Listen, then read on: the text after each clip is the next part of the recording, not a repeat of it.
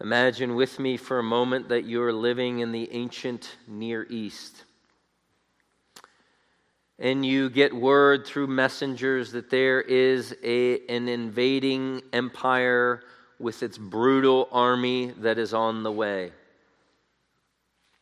And there's some suggestions that perhaps you ought to suffer, you ought to sacrifice your newborn child to the god Moloch so that the God will protect you against the advancing army.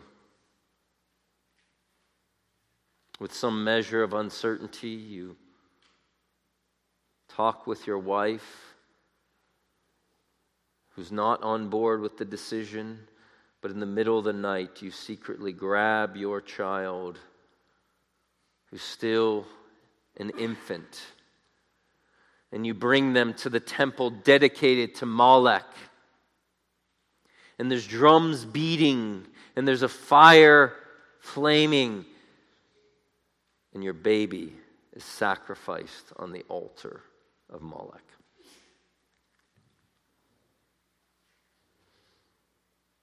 An awful scene, to be sure, something that sounds like something Hollywood would invent or come up with, but yet we know that there's been many pagan cultures, both in South America and even as we see in the ancient Near East, that practice the worship of, I'm sorry, the, the sacrifice of children on the worship of these pagan gods.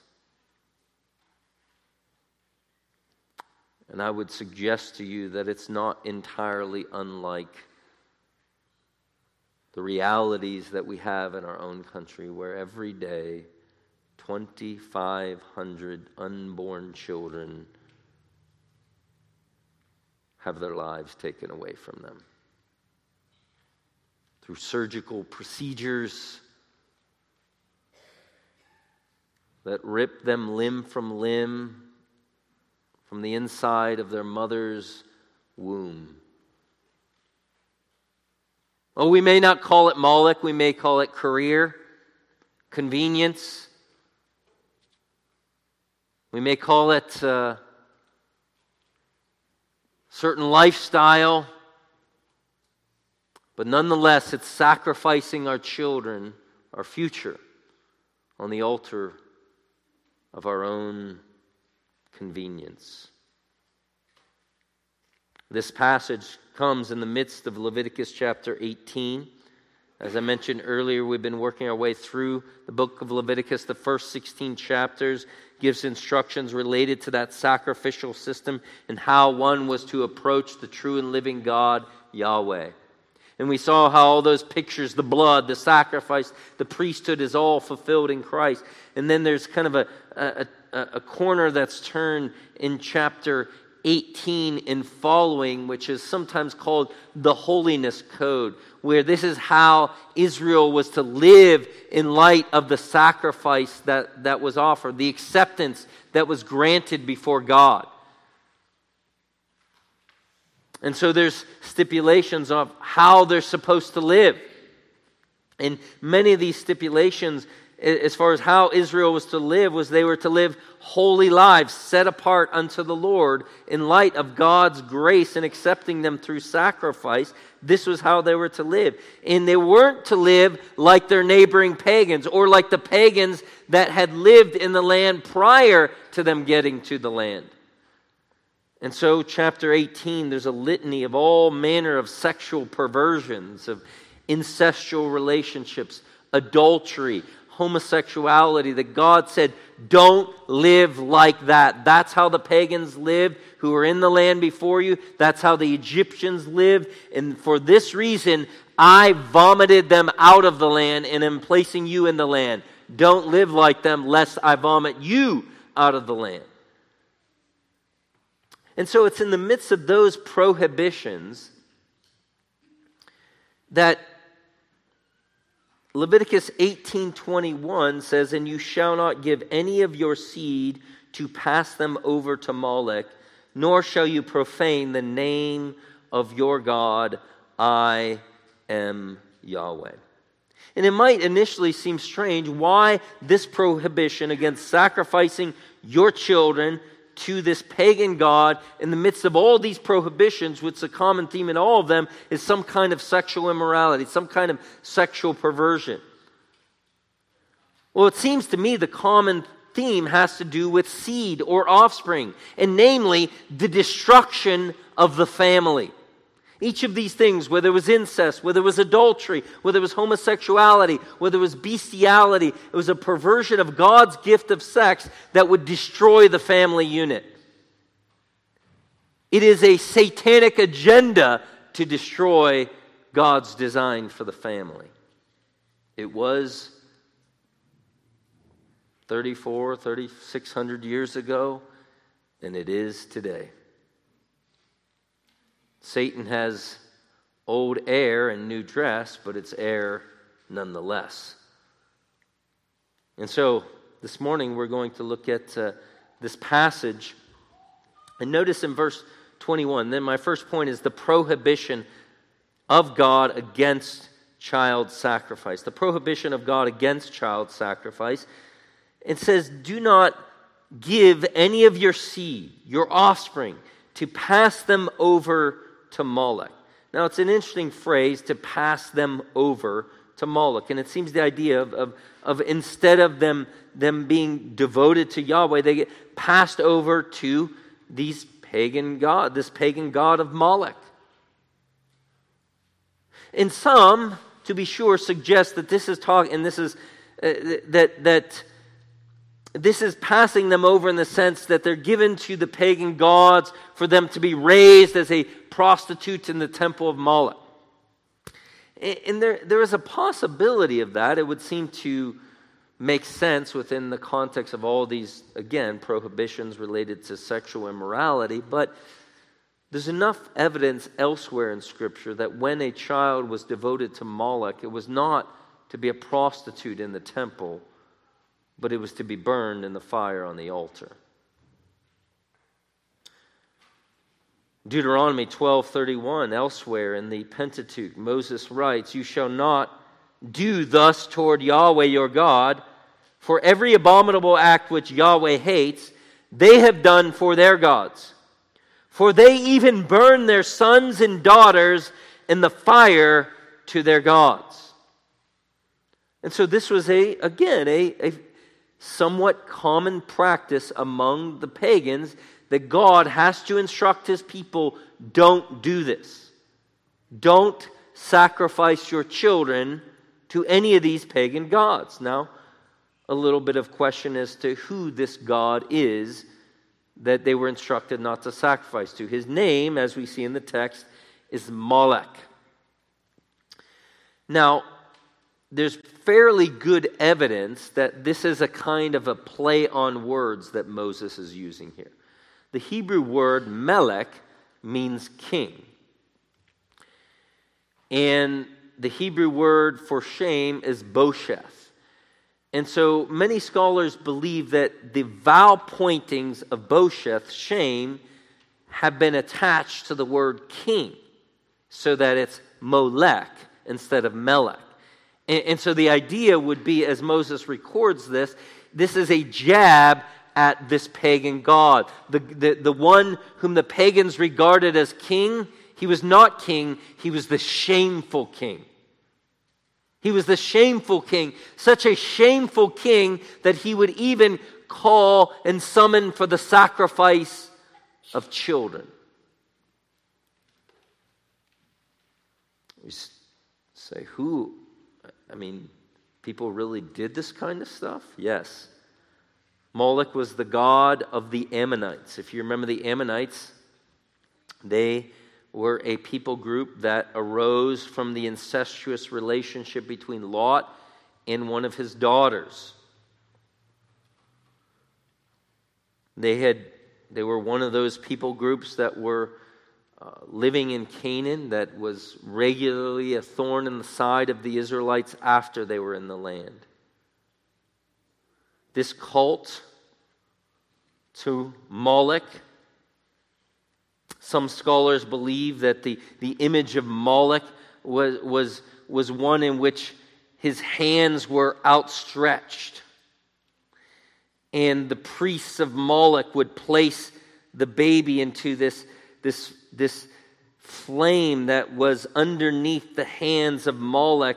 And, and the hands were crafted in such a way in which the baby would roll over the hands into the fire. There's even some archaeological evidence as this was practiced amongst the Phoenicians in Carthage and probably made its way in, into the area of Canaan that, uh, that, that, that some of the fragments of the babies and their remains that survived, their femurs were broken. We say, why would they break the femurs? So that they couldn't crawl away from the fire, but that they remained in these fires. We may think, surely God's people would not fall for such wickedness and vileness. Well, later on, in 1 Kings chapter 11, verse 7, under the reign of King Solomon, it says, Then Solomon built a high place for Chemosh, the detestable idol of Moab, on the mountain which is east of Jerusalem and for Moloch, the detestable idol of the sons of Ammon. And so there were seasons in Israel's history where, where as, as often the, the seduction of the Israelites was not to totally abandon the worship of Yahweh, but to intermingle it with the worship of other pagan gods, so much that even some of the Israelites offered their children in sacrifice to Moloch. In fact, it was even Ahab's son Manasseh who was said of him that he offered, he had his children, uh, his sons, pass through the fire, which was a phrase to speak of sacrifice to Moloch. And then, of course, during the, the years of Reformation and revival in ancient Israel, when, when that boy King Josiah ascends to the throne and he wants to bring about Reformation after he hears the word of God and he tears his clothes and repents, one of the Reformations that he brings about in 2 Kings chapter 23, verses 9 and 10, it says, Nevertheless, the priests of the high places did not go up to the altar of Yahweh in Jerusalem, but they ate the unleavened bread among their brothers. He also defiled Topheth, which is in the valley of the son of Hinnom, that no man might make his son or daughter pass through the fire for Moloch. So, so one of one of Josiah's reforms was to defile the place where sacrifices were offered to Moloch. It was in the valley of Hinnom. And, and one of the ways in which he did that was he made it into a garbage dump, which had perpetual garbage fires burning there. Which, by the way, when we come to the New Testament, do you ever hear of the, the word Gehenna? The Greek word, it's, it's the land of Hinnom hell becomes a, a, a, the, the, the language of hell is a metaphor of a perpetual fire like the valley of Hinnom. We see it as well in Jeremiah 32, 35, and 6. It says, They built high places of Baal that are in the valley of Ben Hinnom to cause their sons and daughters to pass through the fire to Moloch, which I have not commanded, nor had entered into my mind that they should do this abomination to cause Judah to sin. In other words, God said, it's, it's unthinkable to me that they would do this. Now, therefore, thus says the Lord, the God of Israel, concerning the city with which you say it is given into the hand of the king of Babylon by sword, by famine, and by pestilence. It comes up as well in, in, in, Psalm 106, verse 37, 38. They sacrifice their sons and daughters to the demons and they shed innocent blood, the blood of their sons and their daughters, whom they sacrificed to the idols of Canaan, and the land was polluted with blood. And so, this was something that God war- warned them about in the Torah in the book of Leviticus don't do this. This is what the pagans do.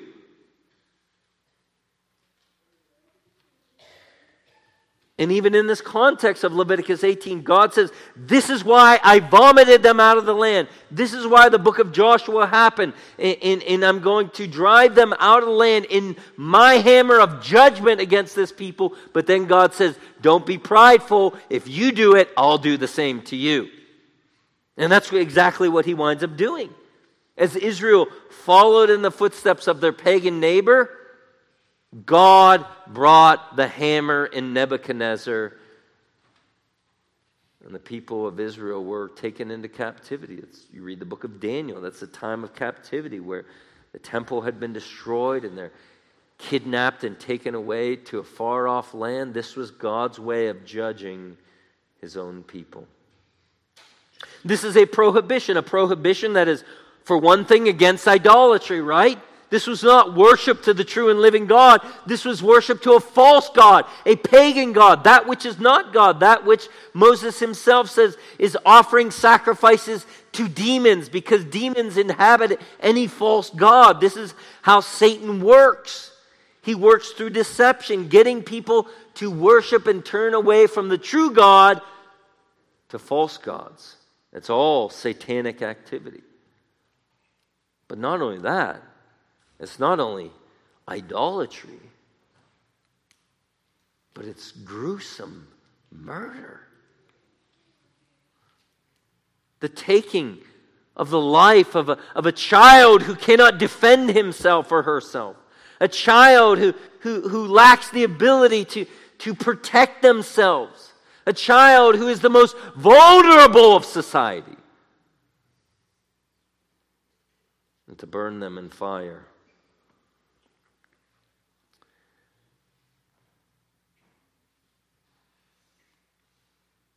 And we think we are far more sophisticated than the ancient pagans because we have smartphones, because we have electric cars. And yet the reality is is that the problems of humanity are still the same.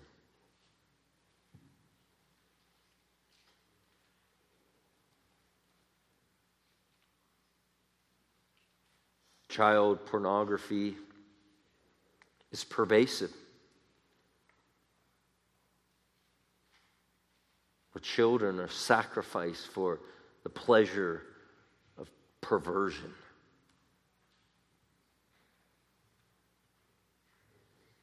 Statistics tell us that 13% of women who walk into an abortuary to have the life of their unborn child taken profess to be evangelicals.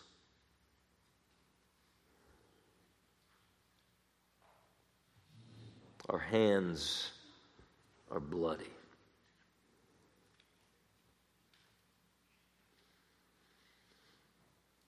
And God sees it all. And there's a principle that we see in the Bible that, that when justice is not brought forth for crimes, especially the crime of murder, God speaks of the, the blood crying out from the land because justice is not brought forth.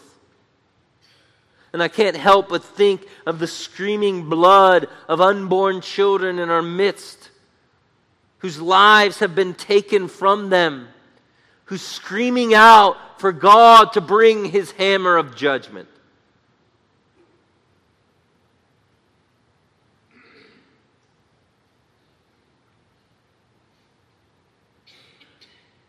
That is the prohibition against child sacrifice. Secondly, the punishment of God against child sacrifice. Turn over to chapter 20.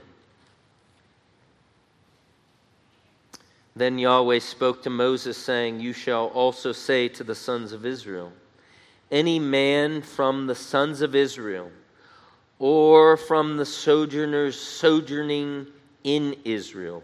Who gives any of his seed to Moloch shall surely be put to death. The people of the land shall stone him with stones. So here God says in, in chapter 18, this is what, what's called apodictic law. Thou shalt not do this, thou shalt not do that. Okay? And then when you get to chapter 20, it's what you call casuistry law, where if someone does such and such, this is what is supposed to happen. And so the text says, notice the, the kind of blanket prohibition where it says, You shall say to the sons of Israel, any man from the sons of Israel or even the sojourning sojourning in Israel. So the, the, the, standard was not only for the Israelite who was supposed to be worshiping the true and living God, but even for the sojourner, the alien, the, the foreigner who might have grown up in the, the first church of Moloch. It says this standard is even for them. If they're in the land, if they're in the area, they must abide by the laws of the nation. And in a theocracy where God is king, this is my standard. He says they are to be stoned with stones. They're to be put to death by stoning. What an awful, awful way to die. But nonetheless, this was the standard life for life. That was the, the principle that God had given for the judicial courts of the Old Testament, right? Eye for eye, tooth for tooth, life for life. Uh, that wasn't a principle for personal relationships. You know, if you if you uh, you know do this to me, then I'm going to get back to you. No, it was the principle for the magistrates to use as an exercising principle. If someone does this crime, then there must be this retribution this justice. When, the, when it comes to taking the life of a child, the punishment was death. And yes, to be sure, in our world, there's a kicking against it. You saw recently that young man who took, I think it was 19 lives in Parkland, Florida. And in the state of Florida, the, evidently the jury is the one who is the ones who are to decide whether the person gets the death penalty. There was one holdout on that jury, unwilling to have that person who took 19 lives put to death. And people rail against this standard, but really it's the standard that God had set from the beginning eh, that in the day you eat of it, you will surely die. Death is the requirement. And, and the reality is, is that uh, Capital punishment is always 100% effective. Every Moloch worshiper who sacrificed their children never would sacrifice their children again because they were dead. Every murderer who is executed never murders again. There's no recidivism, if you could pronounce that word. There's no repeat of the crime. It's always effective. But then notice verse 3 and I will set my face against that man. I will set my face against that man and will cut him off from among his people because he has given some those who are a seed to Moloch so as to defile my sanctuary and profane my holy name. In other words, God is saying you might think he might think that this was this was just something he was doing against his child. Or he might have thought this was the best of the options he had. You know, if he was desperate, maybe there was a, an invading army, or maybe there was famine, or, or something. But God says, No, I saw it, and my face is against it. He has taken the life of a child who bears my image.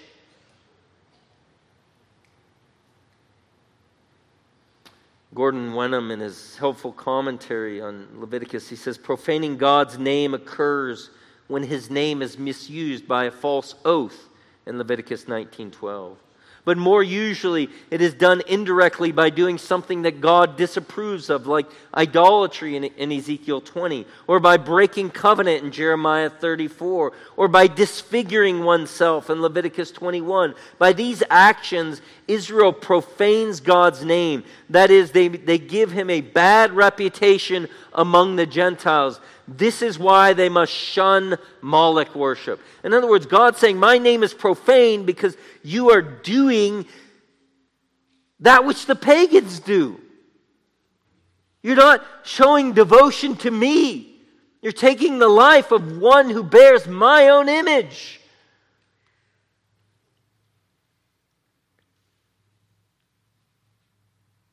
In the second part, or in verse 4, it says, If the people of the land, however, should ever turn a blind eye to that man when he gives any of those who are his seed to Moloch, so as to put him to death, then I myself will set my face against that man and against his family, and I will cut off from among their people both him and all those who play the harlot after him in playing the harlot after Moloch.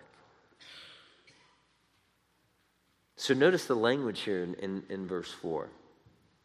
He's now God is speaking not only of the one who commits the idolatry and sacrifices his child to Moloch, but those who know that it's happening and they turn a blind eye. They close their eyes to it. They act like they don't see it. It's happening, but they don't do anything about it. In fact, again, Wenham says if the people close their eyes, prosecution was left to the individual initiative. It was always easiest to ignore an offense and let sleeping dogs lie. Indeed, those most likely to know something, uh, uh, know about someone's apostasy to Moloch would be close neighbors, members of the family, who would naturally be most loath to prosecute. But loyalty to Yahweh must override the ties of blood and friendship. If a man puts family loyalty before devotion to God, God says, I myself will set my face against that man and against his family. So, this is strong language here. That not only was God forbidding and prosecute any who would sacrifice their children to Moloch, he was saying, if you know what's going on and you say nothing about it, I'm going to hold you accountable. I'm going to set my face against you and against your family. And the idea of setting one's face against it is the idea of, of, of God's face of judgment and wrath. You, think of the, the uh, Levitical blessing, the priestly blessing that, that, that sometimes we, we speak at the end of the service from, from Numbers, I think it's chapter 6. The Lord bless you and keep you, cause his what? Face to shine upon you and keep you. Uh, the, the idea of God's face shining upon you is the idea of being a recipient of God's favor, God's kindness, God's grace. But God setting his face against you is the idea of cursing, the idea of judgment, the idea of provoking Almighty God. It is not the face that you want God towards you. And here, Moses says this is what happens when one does this.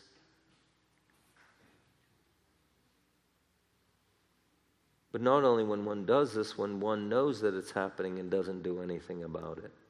When one puts perhaps family allegiances or friendships above loyalty to the true and living God.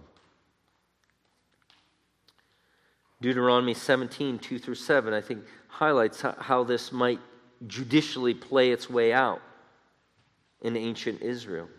If there is found in your midst any man of your gates of the towns which Yahweh your God is giving you, a man or a woman who does evil in the sight of Yahweh your God by trespassing against his covenant, and has gone and served other gods and worshiped them, or the sun, or the moon, or any of the heavenly hosts, which I have not commanded.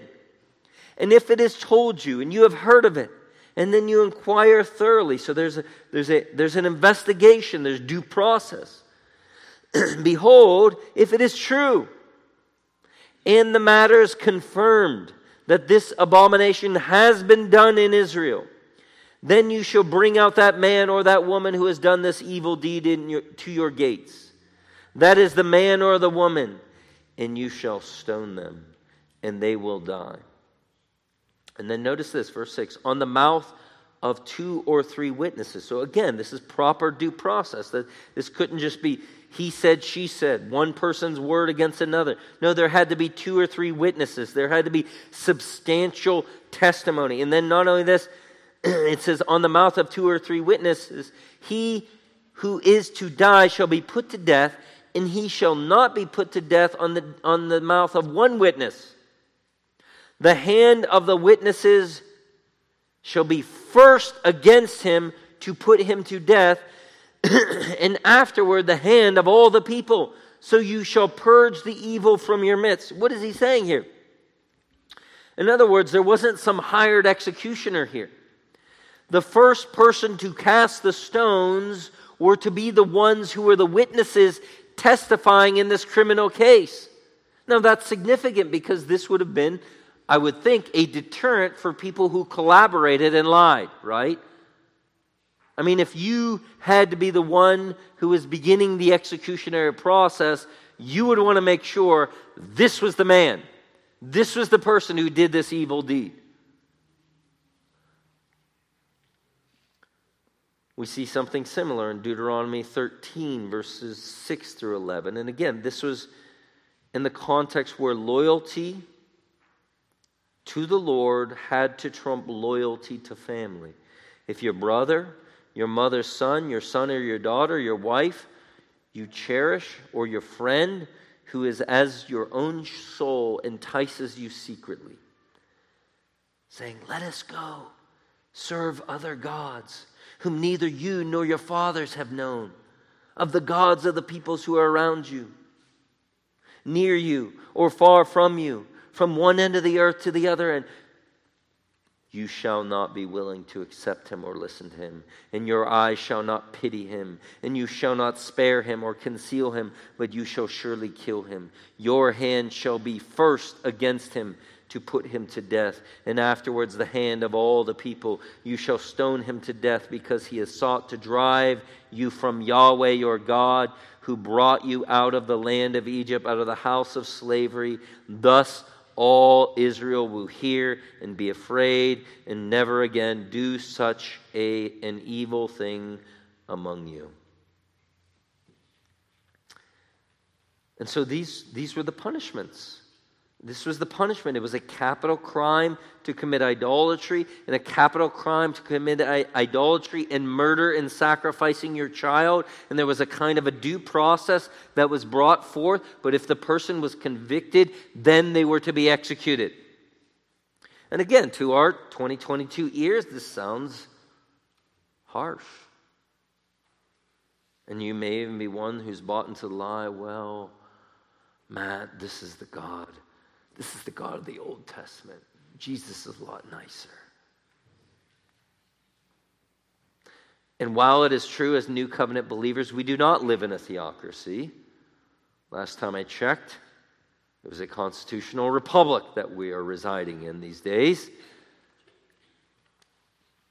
And so we're not living under Mosaic law in this sense. We don't stone idolaters or those who sacrifice their children to Molech. But nonetheless, God's standards and God's knowledge is still the same. Because when we turn to the pages of the New Testament, Revelation 21 says, 21:8, but for the cowardly and the unbelieving and the abominable and murderers and sexually immoral persons and sorcerers and idolaters and all liars, their part will be in the lake that burns with fire and brimstone, which is the second death.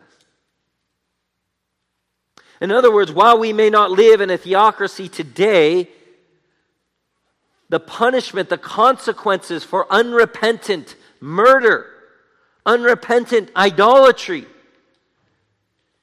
is not stoning, but is eternal damnation forever and ever in the lake of fire that burns with brimstone.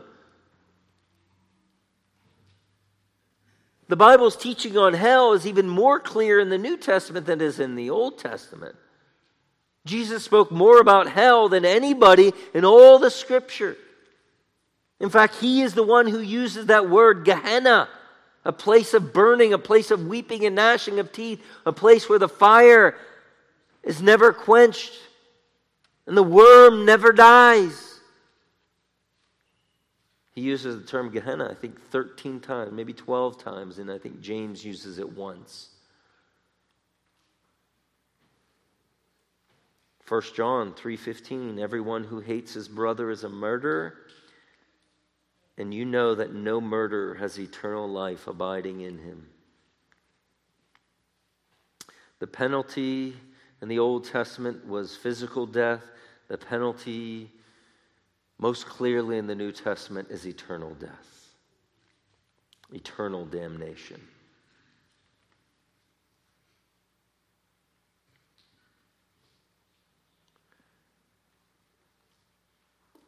But God, the true and living God, is a God of mercy, a God of forgiveness.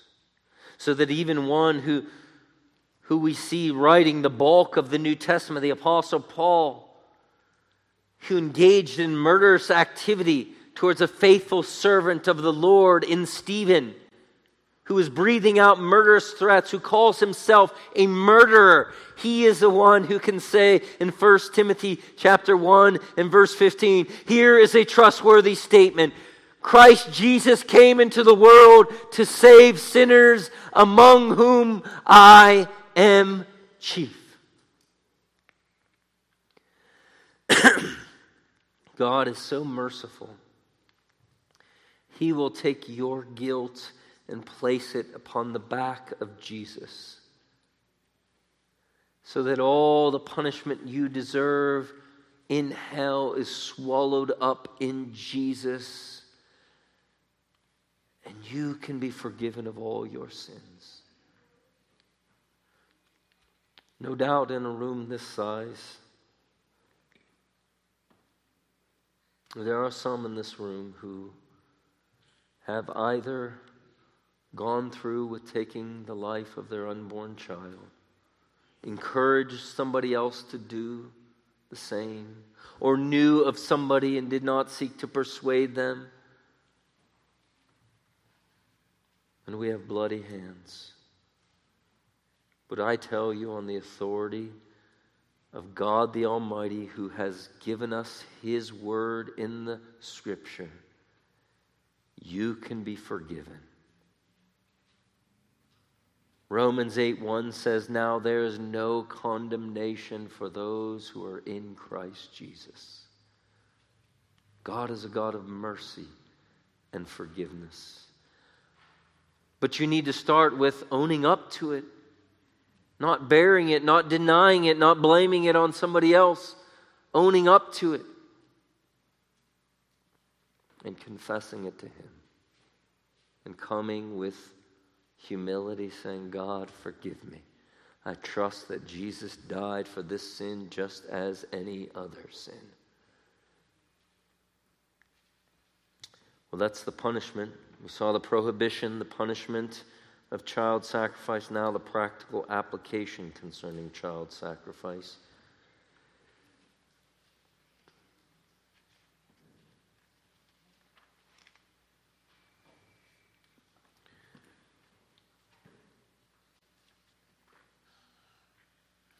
We live in a culture that may not, again, have statues of Moloch in their backyard.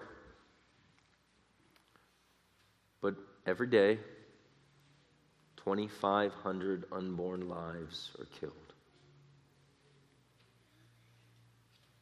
And so, to be sure, the first application is we need to persuade others.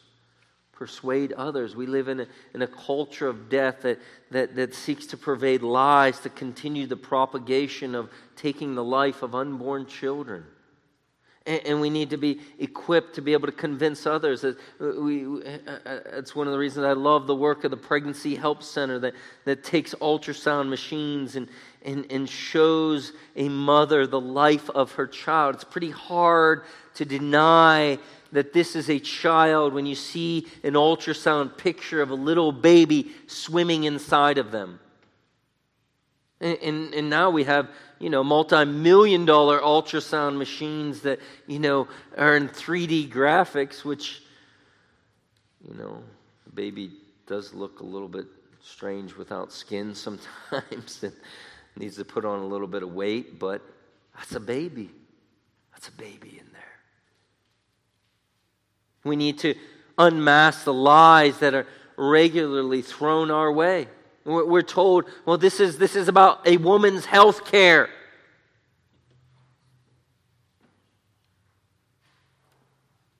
No, my friends, it's about a child. I mean, all the arguments that are thrown the way that, that would propagate being pro choice, pro abortion, eh, they never deal with the issue what is that unborn child? At what point does it become a child, a human being? They, they never want to deal with the question, they never want to deal with it.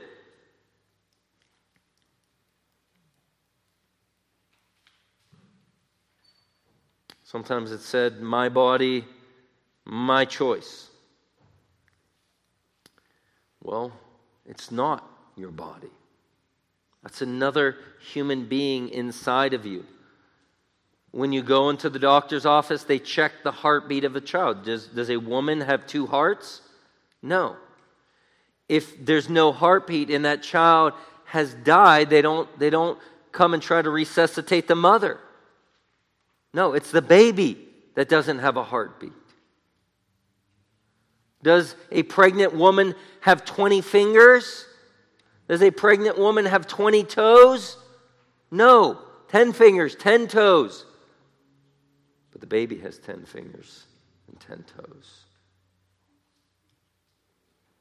The DNA. That child has a distinct DNA that's different from the mother. I mean, they're, they're solving criminal cases these days by looking at the DNA, right? Because that is unique to each human being. Unless you're monozygotic twin, then it gets a little tricky. But every human being has a different DNA. A child has a different DNA than the mother. And so there's all these lies that are propagated. We need to be equipped. How about cases of rape and incest? And obviously, that's a horrible, tragic situation in which we should be willing to come alongside any woman who's uh, encountered that kind of suffering.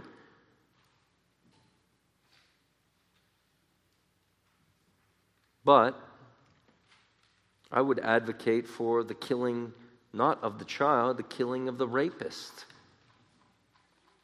Should be a capital crime. But there's other options. There's options of, of adoption. There's an op- options of taking care of that child yourself. But, but the option of taking the life of that unborn child should not be an option.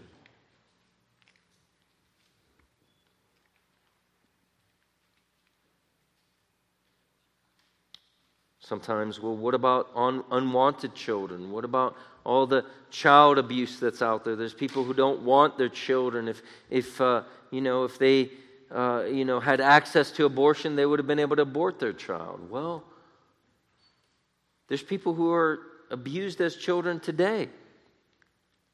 Do we just round them up and say, well, your life is not worth living because you got a crappy life, so let's take your life, let's kill you? No.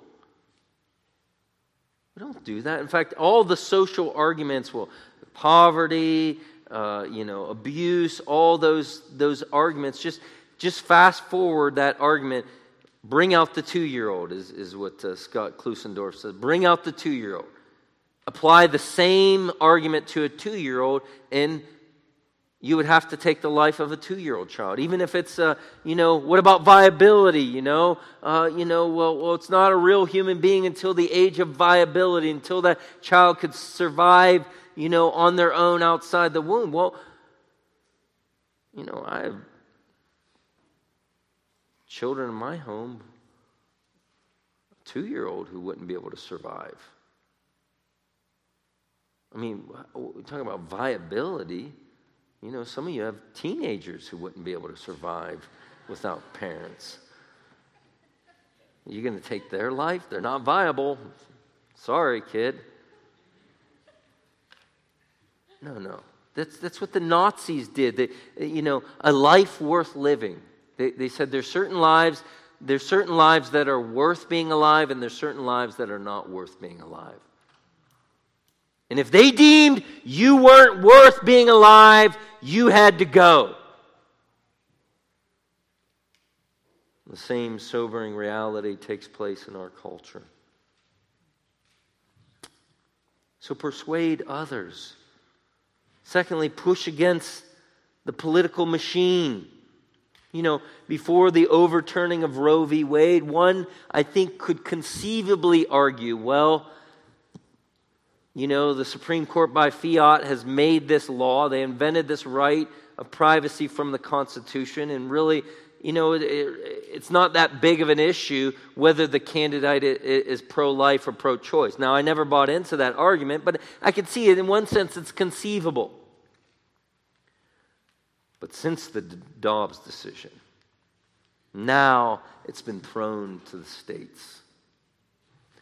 Every single election now matters. Every single one. State legislature, Congress, senators, judges, magistrates, every single one. And my dear Christian friend, if you are convinced with me that the taking of an unborn life is nothing less than murder of that unborn life, you should know who you're casting your vote for.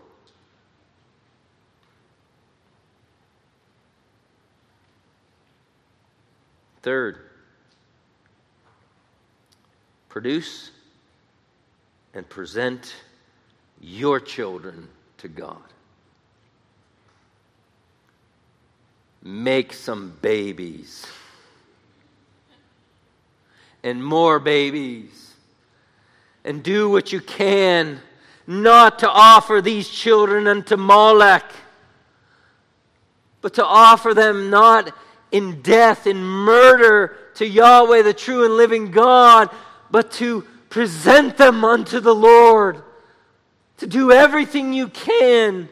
In the language of one author, to lay the wood before their heart, to teach them the scriptures, to teach them the gospel, to teach them a Christian worldview, to teach them to live in this world as a follower of Jesus, and pray that God the Almighty would bring fire to the wood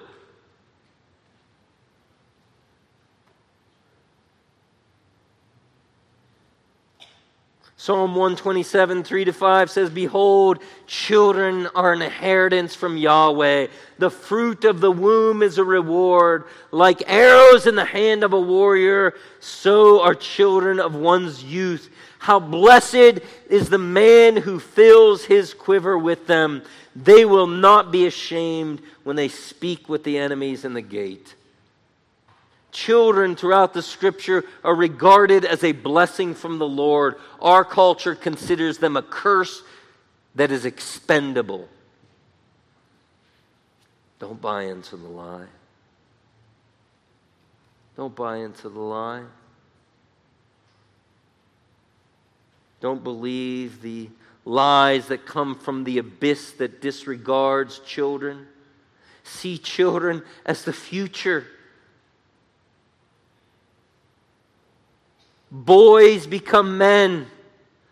Girls become women. Boys are future fathers. Girls are future mothers. Do everything you can to pour your life into them to sacrifice on their behalf for the good of the future rather than to sacrifice them on your behalf.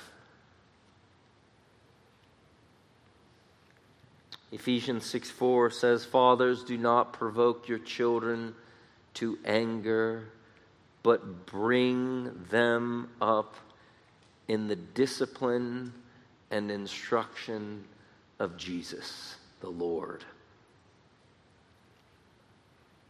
Raise your children unto the Lord. Now, some of you say, well, that sounds great, Matt. I'm single.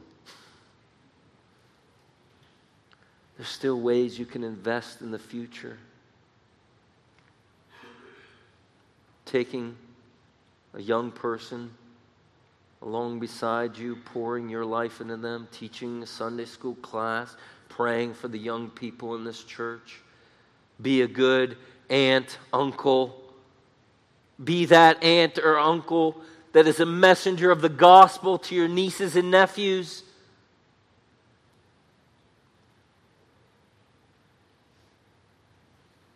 Fourth, consider adoption. It is National Adoption Month.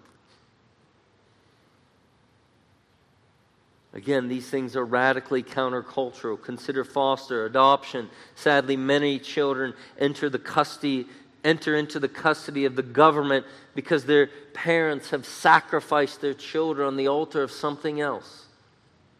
And because of abuse, because of neglect, they wind up wards of the state. And they need homes. They need families with open hearts and open homes to love them, to care for them, to sacrifice on their behalf, rather than, again, for them to be sacrificed on behalf of their parents. And, friends, is this not just like the true and living God? He's so contrary to Moloch. God, the true and living God, is not a God who demands the murder of your children. He is not like Moloch that threatens your destruction for you to, to sacrifice your sons and daughters for him. He is not like the God of feminism that would call women to sacrifice to the goddess of career.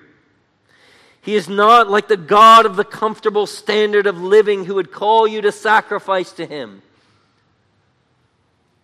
But this God so loved the world that he gave his only Son. That whoever believes in him would not perish, but have eternal life. Unto us a child is born, a son is given. He was born of a woman born under the law to redeem those under the law. This great God in heaven gave his son so that you could have life. Turn to him in repentance and faith. Let's pray.